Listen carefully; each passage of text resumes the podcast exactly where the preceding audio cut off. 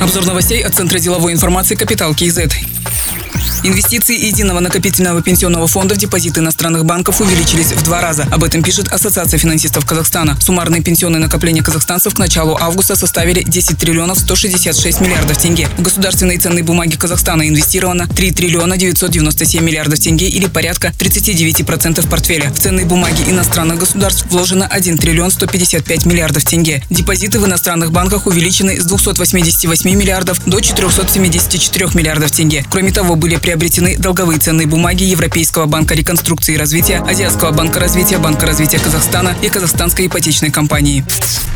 Компания BI Group презентовала свои продукты «Умный ремонт» и «Умный дом». Председатель Совета директоров BI Group Айден Рахимбаев отметил, что стратегия развития холдинга – это предоставить клиентам не просто квадратные метры, а образ жизни и инновационную экосистему. С помощью онлайн-конструктора «Умный ремонт» можно визуализировать ремонт, выбрать дизайн, купить необходимые материалы по фиксированным ценам, заказать независимый технический надзор с отчетом в режиме онлайн. Представители компании заявили, что новый сервис поможет сэкономить при ремонте минимум 15%, а максимальная продолжительность работ займет от 1 до 3 месяцев. Система «Умный дом поможет обеспечить комфорт и безопасность, говорят в компании. С сентября текущего года все строящиеся дома BI Group получат в базовую комплектацию цифровые замки. Через приложение жители смогут программировать сценарии работы практически всех инженерных и мультимедийных систем квартиры.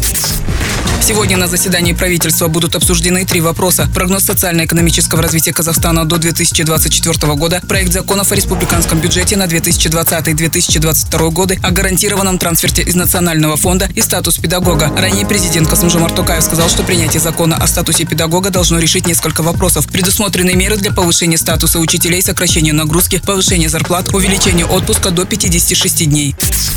В Казахстане произведен ряд кадровых перестановок. Новым послом Казахстана в Кыргызстане назначен Кайрат Нурпиисов, а в Туркменистане Иркебулан Сапиев. Ранее эти должности занимали Карим Кукрекбаев и Жандос Асанов. Руководителем центрального аппарата партии Нуротан стал Ануар Ускинбаев. Секретарем партии утвержден Габидула Успанкулов. Руководителем управления здравоохранения Мангустауской области назначен Ануар Сагунбаев. Ранее он был заместителем начальника ведомства. В Актюбинской области руководителем управления финансов назначен Бекпол Сагын. Департамент комитета труда, социальной защиты и миграции возглавил Алмаз Алимбаев.